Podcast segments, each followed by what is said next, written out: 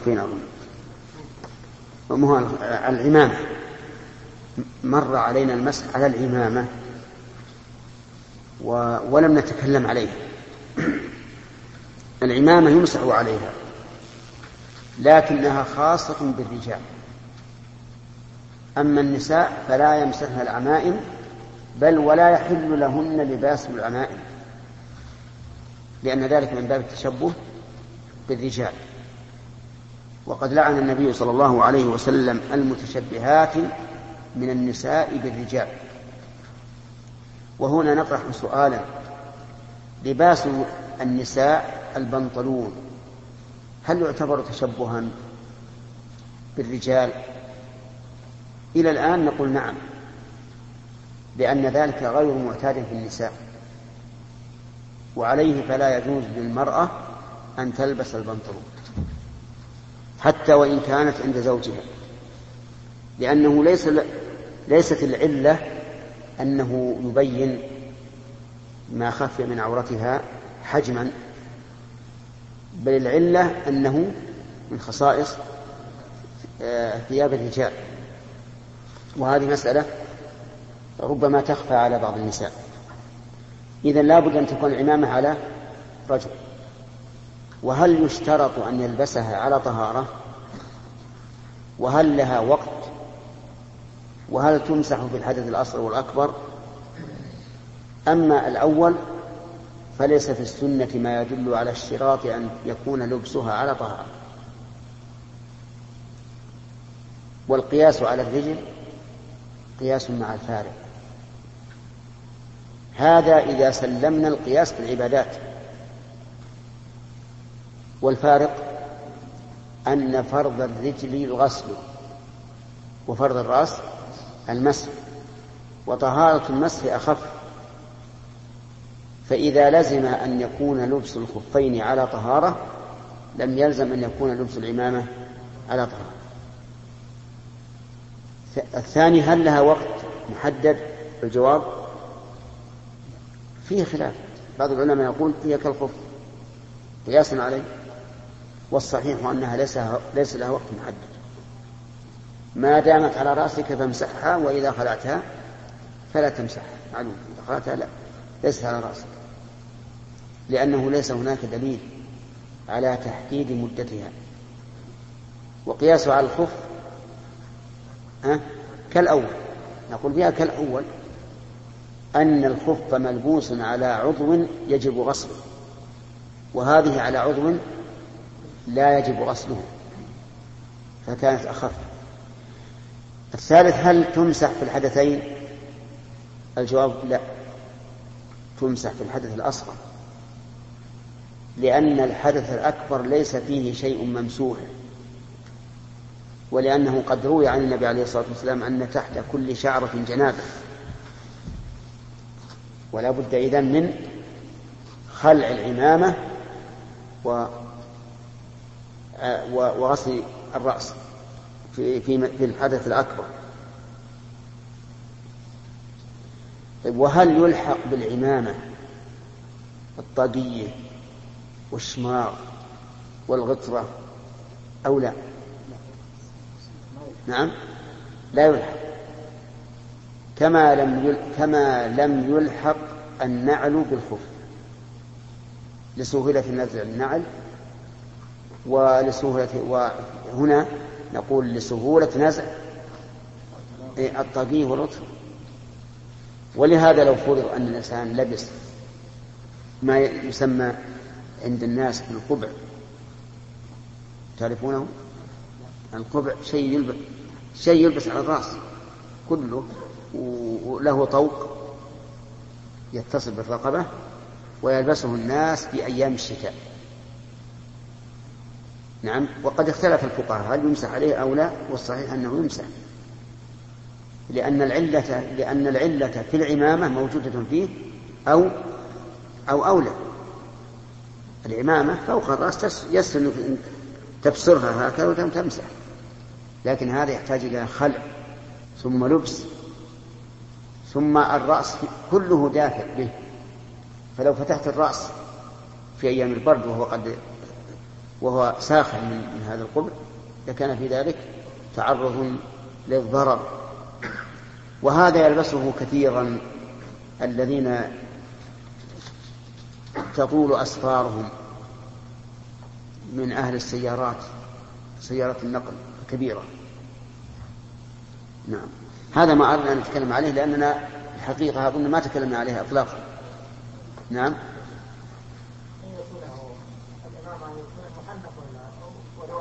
أي الصحيح أنها ليست ليس بشرط أن تكون محنكة ولا أن تكون ذات ذؤابة. الفقهاء رحمهم الله عندنا فقهاء الحنابلة يقول لابد أن تكون محنكة أو ذات ذؤابة. والصواب أنه ليس بشرط.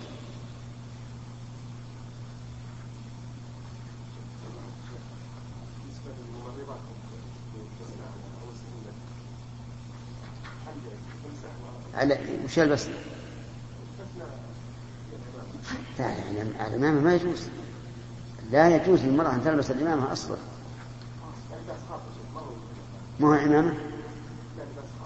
طيب وهل هل هو من جنس القبعة الذي يحتاج إلى إلى مشقة في نزعه ولبسه؟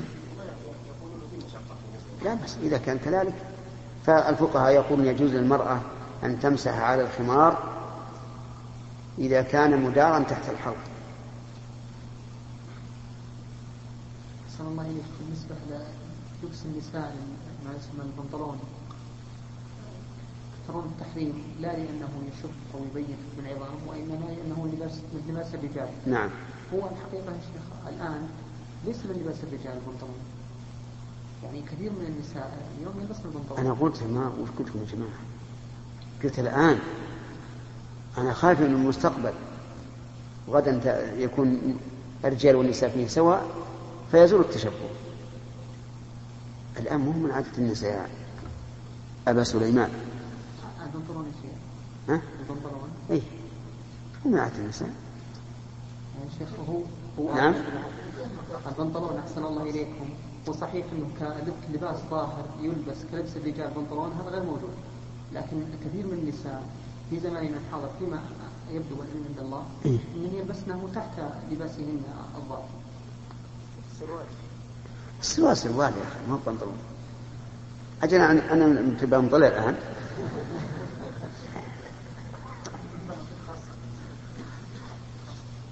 على كل حال أنا أنا بلغتكم بأن هذا من باب إيش؟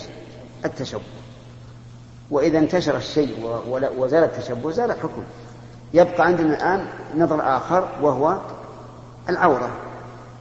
العورة إذا كان ليس عندها إلا إلا زوجها فما ما, ما يضر. انتهى آدم. أخذنا ثلاثة. نعم. حدثنا خالد بن مخلد قال حدثنا سليمان. قال حدثني يحيى بن سعيد. قال أخبرني بشير بن يسار. قال أخبرني سويد بن النعمان. قال خرجنا مع رسول الله صلى الله عليه وسلم عام خيبر حتى إذا كنا بالصهباء صلى لنا رسول الله صلى الله عليه وسلم العصر فلما صلى دعا بالأطعمة فلم يؤت إلا فلم يؤت إلا بالسويق فأكلنا وشربنا ثم قام النبي صلى الله عليه وسلم إلى المغرب فمضمض ثم صلى لنا المغرب ولم يتوضأ. اللهم صل وسلم. قوله فأكلنا وشربنا. هذه مسألة أظن الأخ رشاد مو موجود. يقول الأطباء أنه ما لا يحسن أن تشرب بعد الأكل. انتظر نصف ساعة ثم اشرب. فما رأيكم في هذا الرأي؟ ها؟ غير صحيح؟ ابن القيم ذكر. نعم. ابن القيم ذكر. لا ابن القيم ذكر الشرب أثناء الأكل. ما هو بعد الأكل وقال إنه لا يعني ما هو جيد. ولكن مع ذلك قال العادات لها طبائع ثوان لها طبائع ثواني.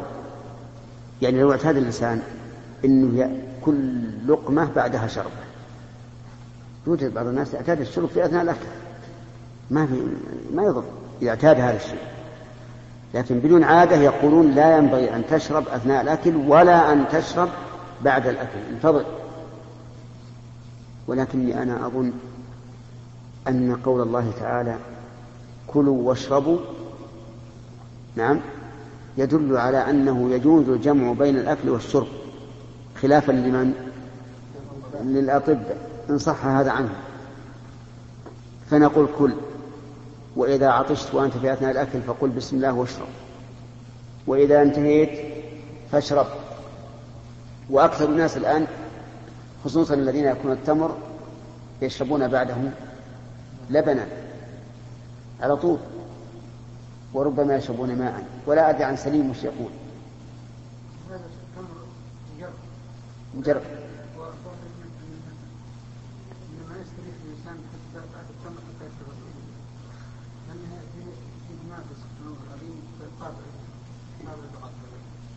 أي إذا كانت ترى أن نشرب من حين ما ناكل ولا ننتظر نص ساعة؟ إيه.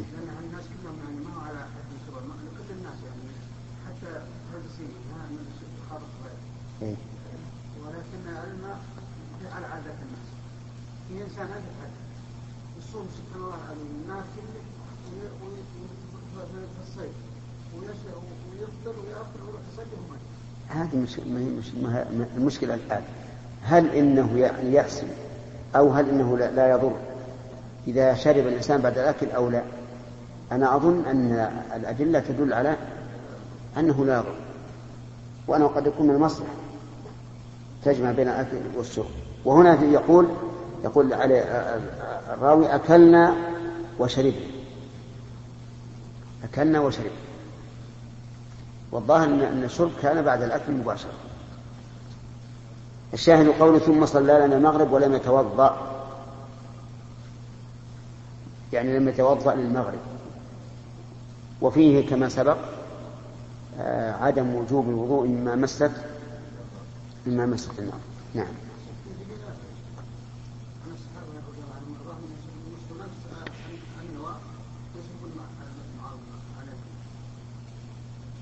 له على كل حال يظهر لي إنه لا بأس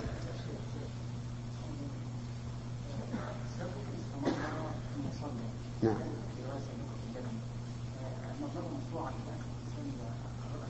وهو قلنا لذلك سبق سبق كلامنا في هذا.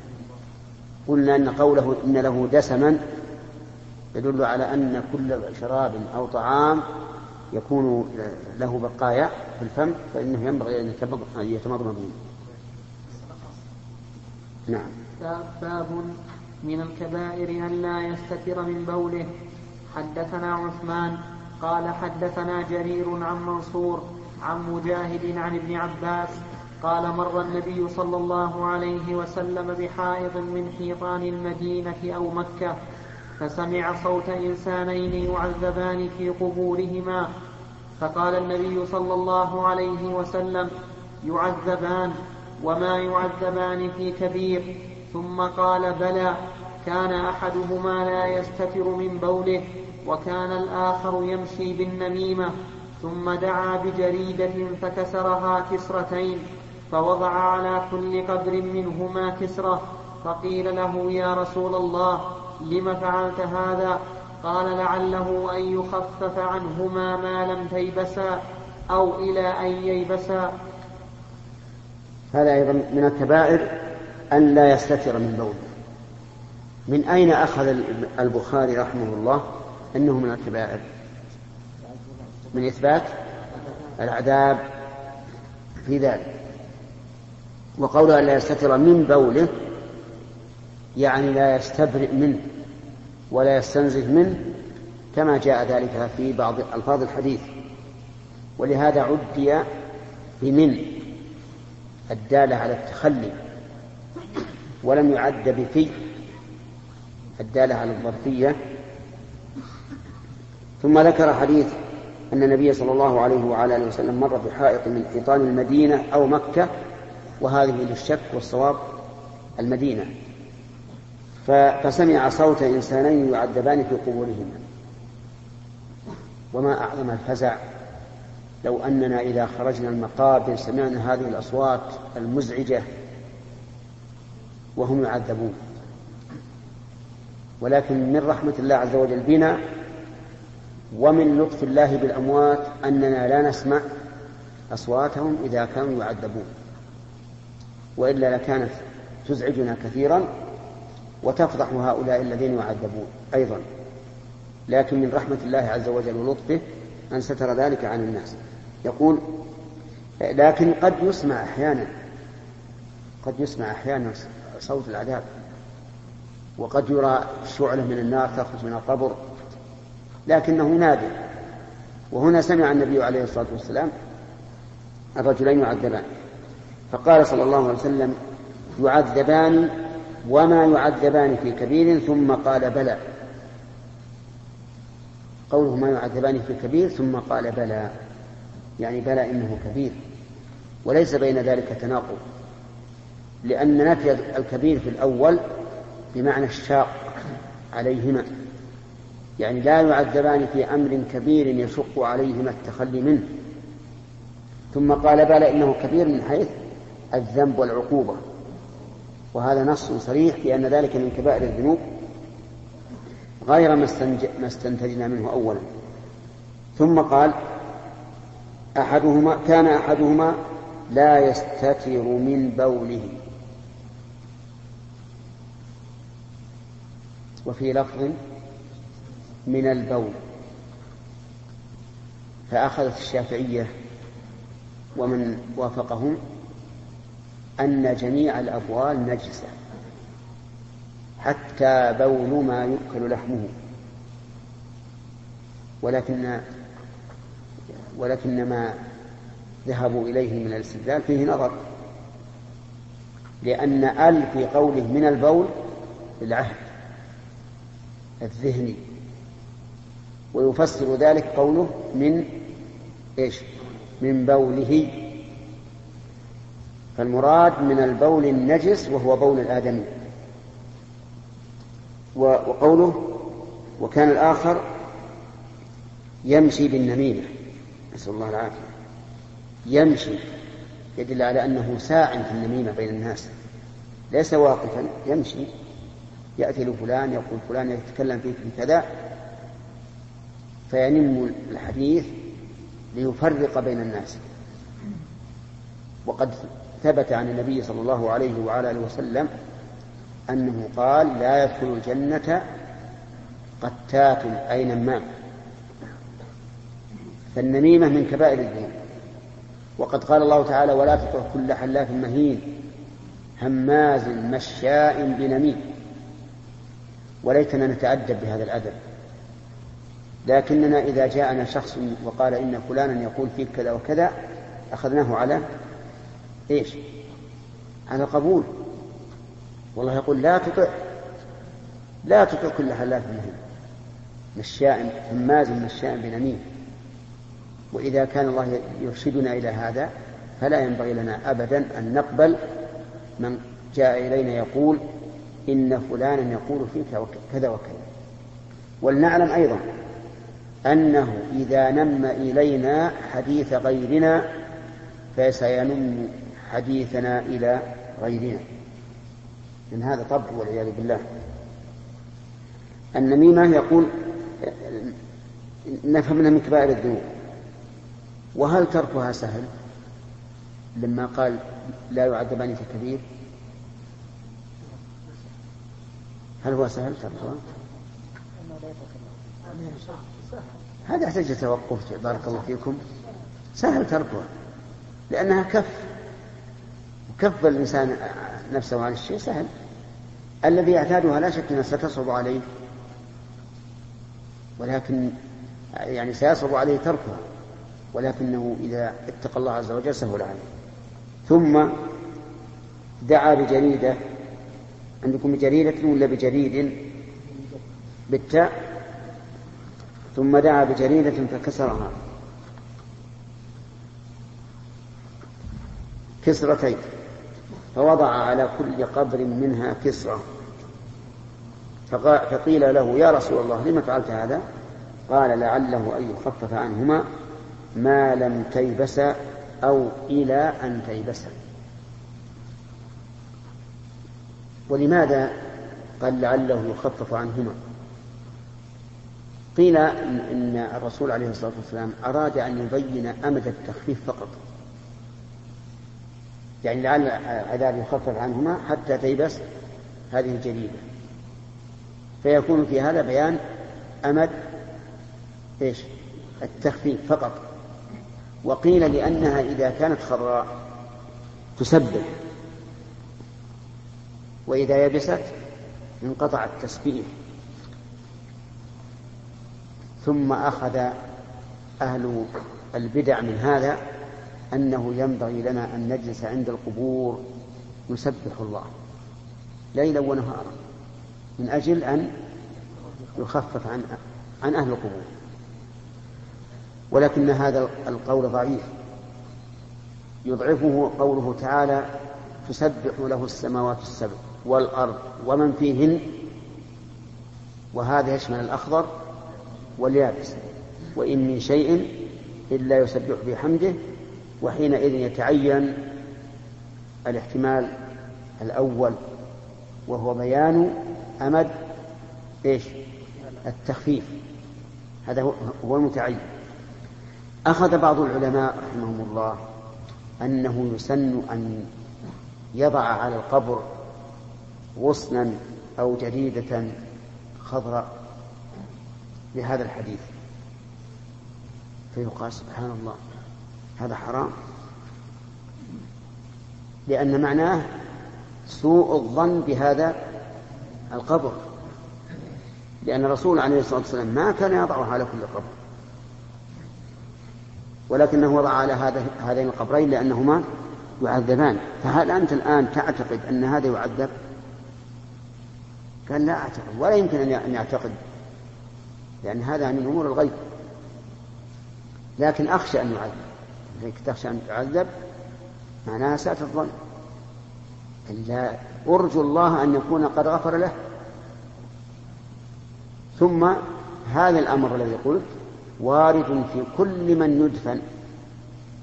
وهل كان الرسول صلى الله عليه وسلم كلما دفن أحدا جعل عليه جريدة؟ لا. وبهذا يتبين ضعف هذا القول. أي أن يوضع على القبر غصن أخضر من شجر أو جريد أو نحو ذلك. والله أعلم.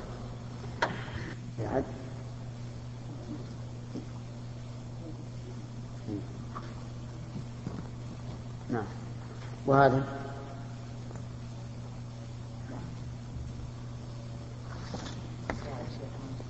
نعم. نعم. إي والله ما جبت بسم الله الرحمن الرحيم. الحمد لله رب العالمين وصلى الله وسلم على نبينا محمد وعلى آله وصحبه أجمعين. قال الإمام البخاري رحمه الله تعالى في كتاب الوضوء من صحيحه باب ما جاء في غسل البول. وقال النبي صلى الله عليه وسلم لصاحب القبر كان لا يستتر من بوله. ولم يذكر سوى ولم يذكر سوى بول الناس. حدثنا يعقوب بن إبراهيم قال حدثنا إسماعيل بن إبراهيم قال حدثني روح بن القاسم قال حدثني عطاء بن أبي ميمونة عن أنس بن مالك قال كان النبي صلى الله عليه وسلم إذا تبرز لحاجته أتيته بماء فيغسل به.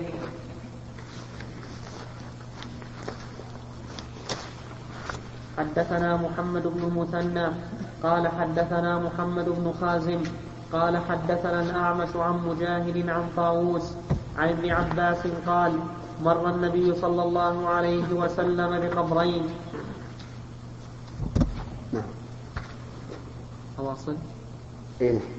فقال إنهما ليعذبان وما يعذبان في كبير أما أحدهما فكان لا يستتر من البول وأما الآخر فكان يمشي بالنميمة ثم أخذ جريدة رطبة فشقها نصفين فغرز في كل قبر واحدة قالوا يا رسول الله لم فعلت هذا؟ قال لعله يخفف عنهما ما لم ييبسا. قال ابن المثنى وحدثنا وكيع قال حدثنا الأعمش قال سمعت مجاهدا مثله يستتر من بوله.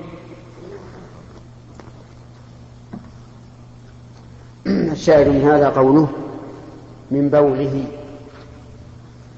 وأشار البخاري رحمه الله بقوله أشار بقوله ولم يذكر سوى بول الناس أشار إلى رد قول من يقول إن جميع الأبوال نجسة وليس كذلك.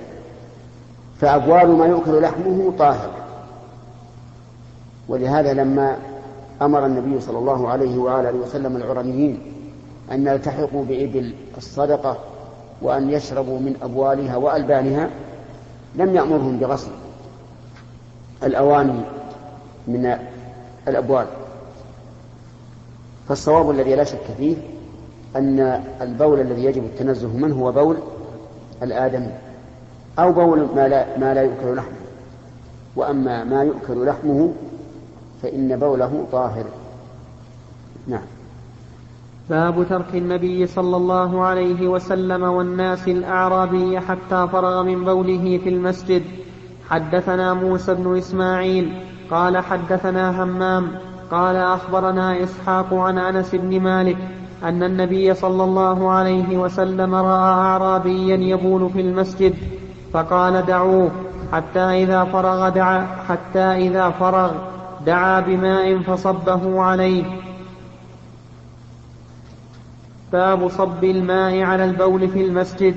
حدثنا أبو اليمان قال أخبرنا شعيب عن الزهري قال أخبرني عبيد الله بن عبد الله بن عتبة بن مسعود أن أبا هريرة قال قام أعرابي فبال بالمسجد فبال في المسجد فتناوله الناس فقال لهم النبي صلى الله عليه وسلم دعوه وهريقوا على بوله سجلا من ماء أو ذنوبا من ماء فإنما بعثتم ميسرين ولم تبعثوا معسرين.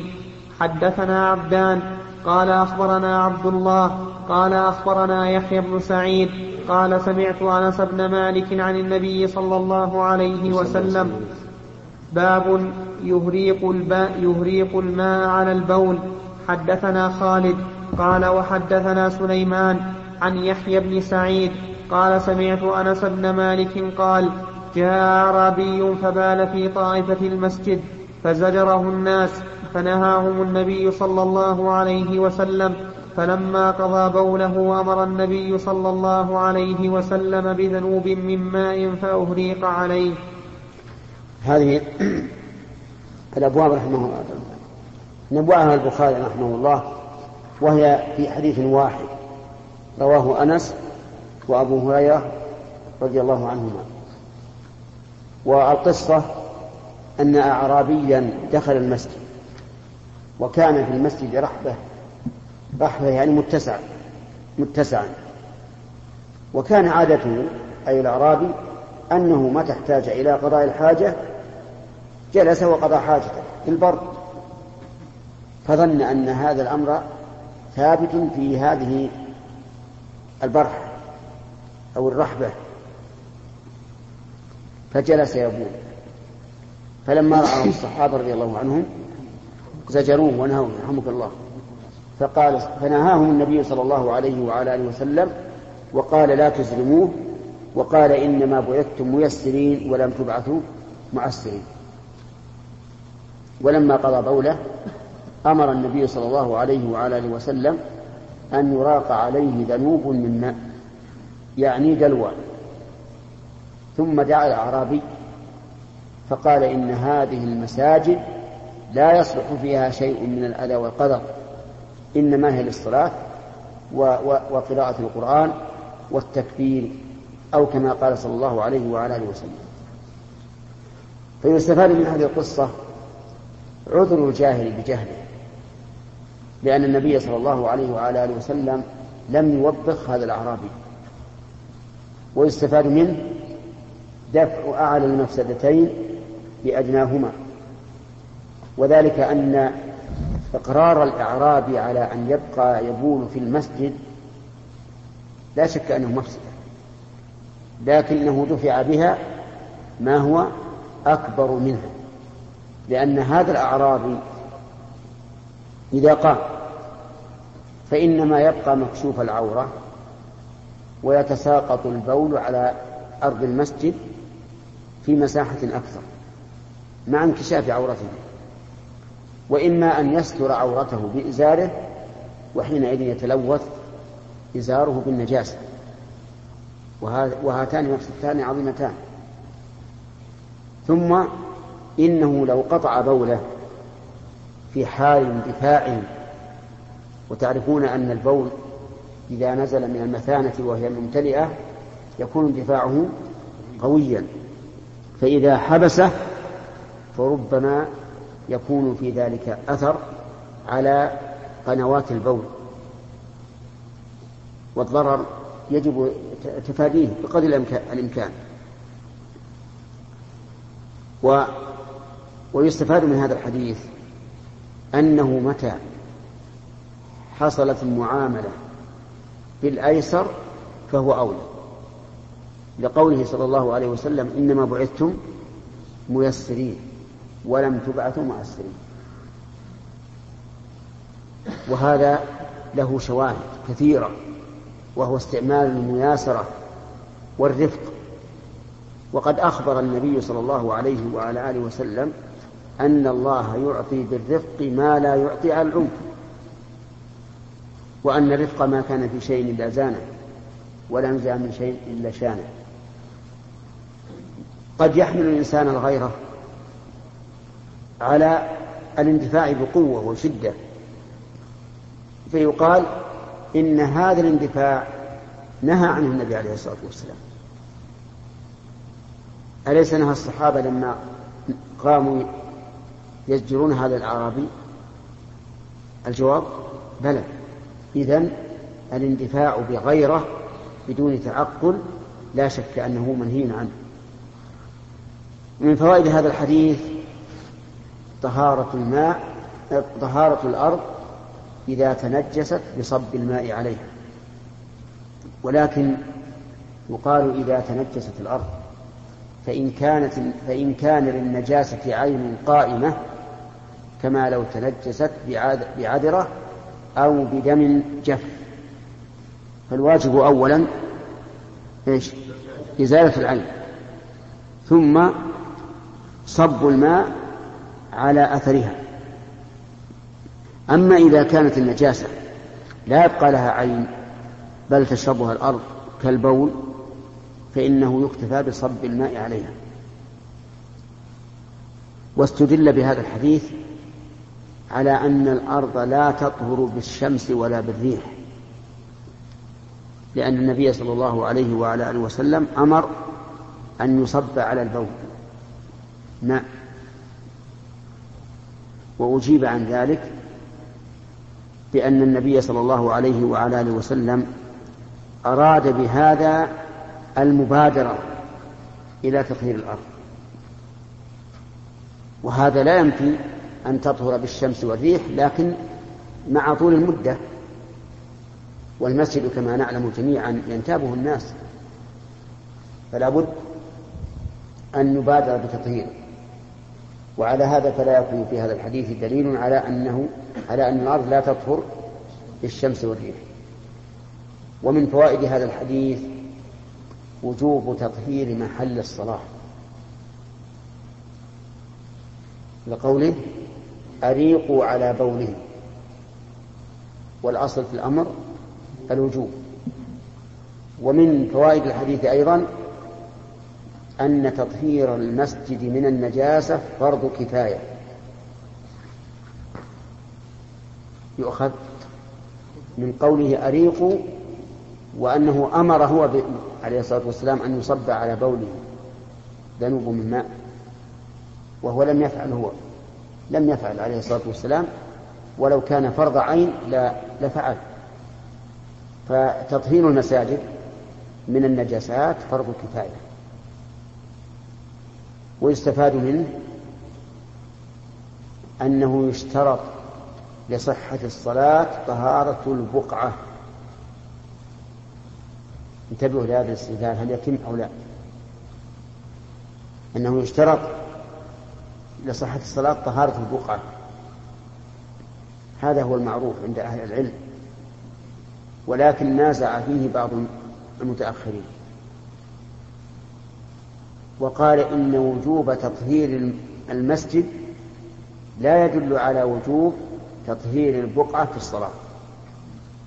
وإن دل على وجوب تطهير البقعة في الصلاة فإنه لا يدل على أن ذلك شرط لصحة الصلاة. ولكن الصواب أنه شرط لصحة الصلاة لأن الأمر بتطهير البقعة يعني أن ذلك واجب فإذا تركه الإنسان أي ترك تطهير بقعته أي البقعة التي يصلي عليها وصلى على شيء نجس لم تصح صلاته. لا لا, لا شك في هذا. ومن فوائد هذا هذا الحديث أن أنه ينبغي أن يعامل الجاهل بما تقتضيه حاله.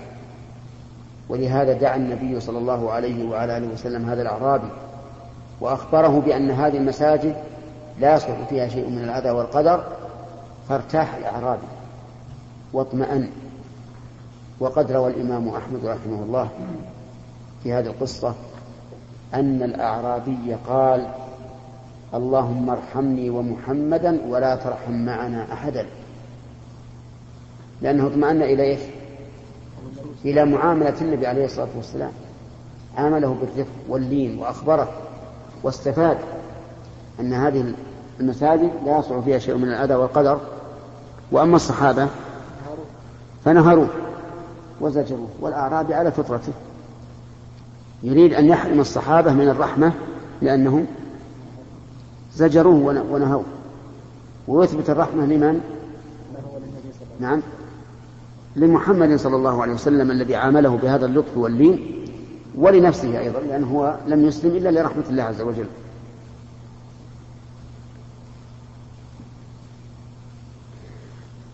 هل يستدل بهذا الحديث على أنه لا, لا يجب الاستنجاء ولا الاستجمار من البول؟ لا. الجواب لا. لأنه في هذا لأنه مسكوت عنه ما في هذا الحديث. وحديث ابن عباس سابق يدل على وجوب التنزه من إيه؟ من البول. لقوله أما أحدهما فكان لا يستتر من بوله. نعم. شيخ الإنسان رأى نجاسة رأى نجاسة المسجد مثلا غلام في المسجد ولم يره غير هذا الرجل. هل نقول يجب على هذا الرجل فرض عين ويزيل النجاسة؟ يجب عليه أن يزيلها أو يخبر المسؤولين عن نظافة المسجد فيزيلها.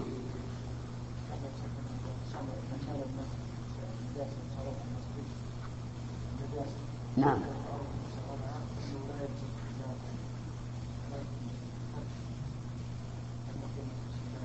نعم الفرش الآن. كما نعلم غالب الفرش الذي يوضع على الأرض يلصق بها ولا يمكن إفراده. فكيفية تطهير هذا؟ أن نأتي بإسفنج أولا ولأجل أن يشرب هذا الإسفنج ما كان في الأرض من الماء من البول مثلا. فإذا تنقى صببنا عليه الماء ثم آه، أتينا بإسفنجة جديدة أو بالأولى بعد غسلها والتقطنا الماء الذي صب عليها. إذا صب عليها ثلاث مرات فنرجو أن تكون طهرت.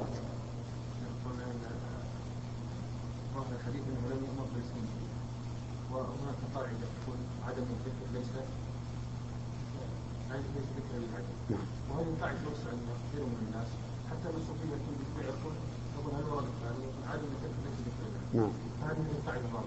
لا لا غلط نعم يعني ما اقتضت الحال أن يذكر ولم يذكر ولكنه بين في في في حديث أخرى. لابد أن يكون مبينا.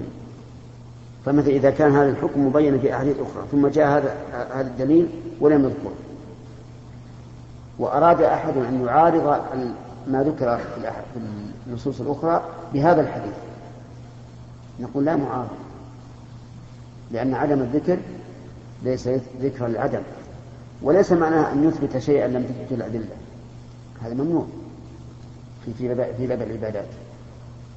فقولهم عدم الذكر ليس ذكر العدم لئلا يعارض به النصوص الذاكرة لهذا الشيء. نعم.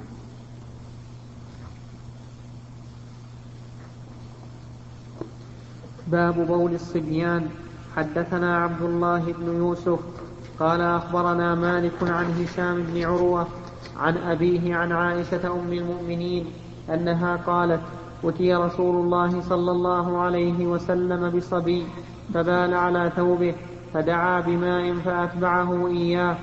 حدثنا عبد الله بن يوسف قال أخبرنا مالك عن ابن شهاب عن عبيد الله بن عبد الله بن عتبة عن أم قيس بنت محصن أنها أتت بابن لها صغير لم يأكل الطعام إلى رسول الله أنها أتت بابن لها صغير لم يأكل الطعام إلى رسول الله صلى الله عليه وسلم. عندكم إلى ولا رسول الله؟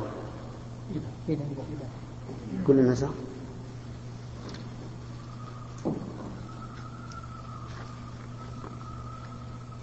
إلى رسول الله صلى الله عليه وسلم.